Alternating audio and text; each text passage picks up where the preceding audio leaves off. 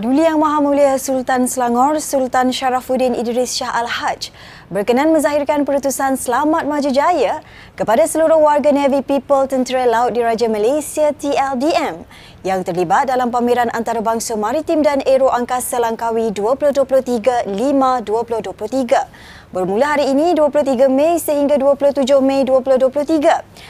Baginda selaku kapten yang dipertua TLDM mendoakan agar segala persiapan bagi segmen maritim berjalan lancar dan setiap program yang dirancang dapat disempurnakan sebaik mungkin demi menjaga imej dan reputasi TLDM khususnya dalam aspek mempertahankan kedaulatan maritim negara.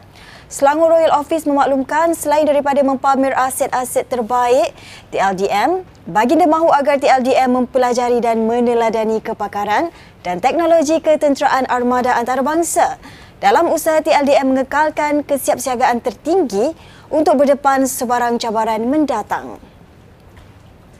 Duli Yang Maha Mulia Tengku Permaisuri Selangor, Tengku Permaisuri Nur Rashikin berkenan berangkat ke Majlis Santapan Malam sempena persidangan wanita desa sedunia ACWW 2023 di Dewan Santapan Utama Istana Negara Kuala Lumpur pada 21 Mei lalu.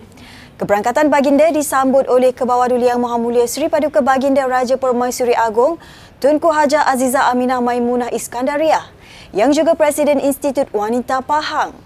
Turut berangkat Duli Yang Maha Mulia Tunku Ampuan Besar Negeri Sembilan Tuanku Aisyah Rohani Duli Yang Maha Mulia Raja Permaisuri Perak Tuanku Zara Salim, Kebawah Duli Yang Maha Mulia Sultanah Kelantan Sultanah Nur Diana Petra dan isteri Tuan Yang Terutama Yang di-Pertua Negeri Melaka Toh Puan Asmah.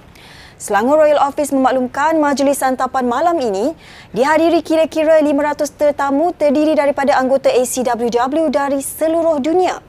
Majlis turut diserikan dengan persembahan kebudayaan bagi memperkenal keunikan dan kepelbagaian seni budaya serta etnik di Malaysia kepada delegasi asing.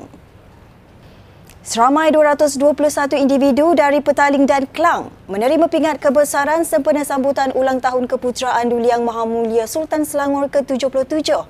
Istiadat pengurniaan pingat disempurnakan Duli Yang Teramat Mulia Raja Muda Selangor Tengku Amir Shah mewakili Sultan Sharafuddin Idris Shah Al-Haj di Dewan Jubli Perak Bangunan Sultan Salahuddin Abdul Aziz Shah semalam.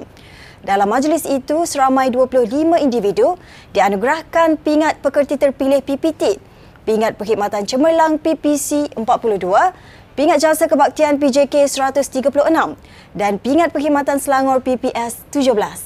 Hadir sama Setiausaha Kerajaan Negeri Datuk Haris Kasim dan beberapa ahli Majlis Mesyuarat Kerajaan Negeri MMKN. Pengurniaan pingat kebesaran bersambung hari ini melibatkan daerah Hulu Selangor, Gombak, Hulu Langat, Kuala Langat, Kuala Selangor, Sabak Bernam dan Sepang. Berbadanan Kemajuan Negeri Selangor PKNS memeterai memorandum persefahaman MOU bersama Bank Simpanan Nasional BSN bagi menawarkan pelbagai kemudahan pembiayaan perumahan. Ketua Pegawai Eksekutif PKNS, Datuk Mahmud Abbas berkata, menerusi kerjasama itu, pembeli akan ditawarkan pelbagai pakej pembayaran mengikut keperluan dan kelayakan pemohon terutama golongan belia dan pembeli rumah pertama.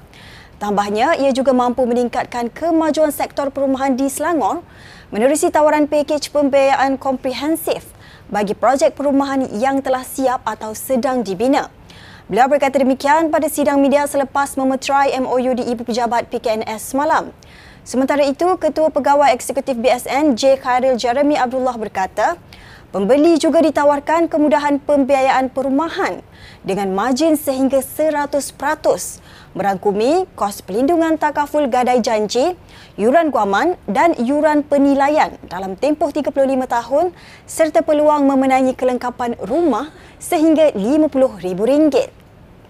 Pada hari ini, uh, PKNS menandatangani satu perjanjian Uh, dengan Bank Simpanan Nasional. Uh, satu badan uh, perbankan yang lama berkecimpung uh, di dalam uh, negara kita ini. Dan dengan uh, adanya perjanjian persefahaman seperti ini, uh, kami yakin yang pelanggan-pelanggan kami yang membeli kediaman dengan kami dapat membiayai uh, dapat membiayai uh, pembelian mereka yang di khusus yang dikhaskan oleh uh, Bank Sementara Nasional ini. Uh, seperti yang yang mereka bagi tahu kita, uh, dia memberi financing yang sungguh baik, iaitu lebih daripada 100% harga rumah. Dan juga selain daripada itu, dia Bank Simpanan Nasional akan membiayai juga uh, uh, legal fees ya dan uh, dan insurance takaful ya uh, yang akan dimasukkan uh, di dalam pinjaman perumahan. Jadi dengan adanya uh, fasiliti seperti begini uh, kami yakin yang pelanggan-pelanggan PKNS ya akan dapat manfaat yang sungguh baik daripada uh, pinjaman ini. Golongan berpendapatan tinggi atau T20 tidak lagi layak menerima manfaat subsidi penggunaan elektrik serta bantuan kewangan bagi menunaikan ibadah haji sebagai langkah kerajaan bagi melaksanakan subsidi lebih bersasar. Perkara itu dijelaskan Perdana Menteri Datuk Seri Anwar Ibrahim ketika menjawab pertanyaan Datuk Seri Hamzah Zainuddin pada sidang pembukaan Dewan Rakyat di bangunan Parlimen semalam.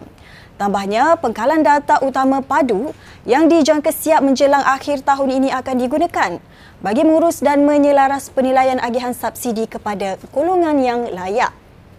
Kerana langkah-langkah yang diambil ini termasuklah uh, rahmah dan pemberian uh, subsidi yang lebih bersasar yang tidak menaikkan kadar elektrik dan diesel, maka kita dapat mengekang kenaikan uh, dan dan masalah yang dihadapi inflasi dan ini dapat dikawal.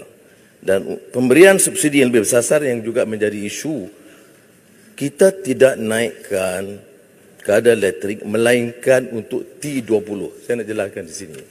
Untuk T20 sahaja, uh, iaitu rumah-rumah besar yang uh, tidak akan diberi subsidi elektrik. Dan uh, pengkalan data utama padu akan dapat menyelaraskan semua angka-angka yang disebut. Ini sama saja seperti mana bantuan kewangan haji kepada B40 kita tambah tapi bagi 3 bagi T20 tidak akan ada lagi tambahan ataupun subsidi daripada kerajaan. Mereka harus belanja sepenuhnya kos haji kerana mereka di kalangan yang mampu. Menteri Pendidikan Fadilina Sidik mengumumkan sesi persekolahan akan dimulakan pada Januari bermula tahun 2026. Jelasnya dalam sidang Dewan hari ini, ia adalah usaha Kementerian Pendidikan Malaysia KPM untuk mengawal kalender akademik persekolahan bagi sesi 2024-2025 yang akan dimulakan pada Februari 2025. Tambahnya, perubahan kalender ini mengambil kira faktor ekonomi setempat, banjir pada hujung tahun serta tidak mengganggu jadual peperiksaan utama. Beliau juga berharap agar dengan pengumuman tersebut semua pihak yang terlibat dapat merancang jadual dengan lebih teliti pada masa hadapan. KPM akan melihat kepada keperluan dan kesesuaian penyediaan kalender akademik untuk tahun seterusnya bagi memastikan pengajaran dan pembelajaran dapat dilaksanakan secara optimum khususnya tempoh pembelajaran sebanyak 32 hingga 36 minggu yang diperlukan untuk menyelesaikan keseluruhan kurikulum persekolahan setahun. KPM juga telah melakukan penjajaran kepada jadual peperiksaan awam agar ia selari dengan perubahan kalender akademik persekolahan.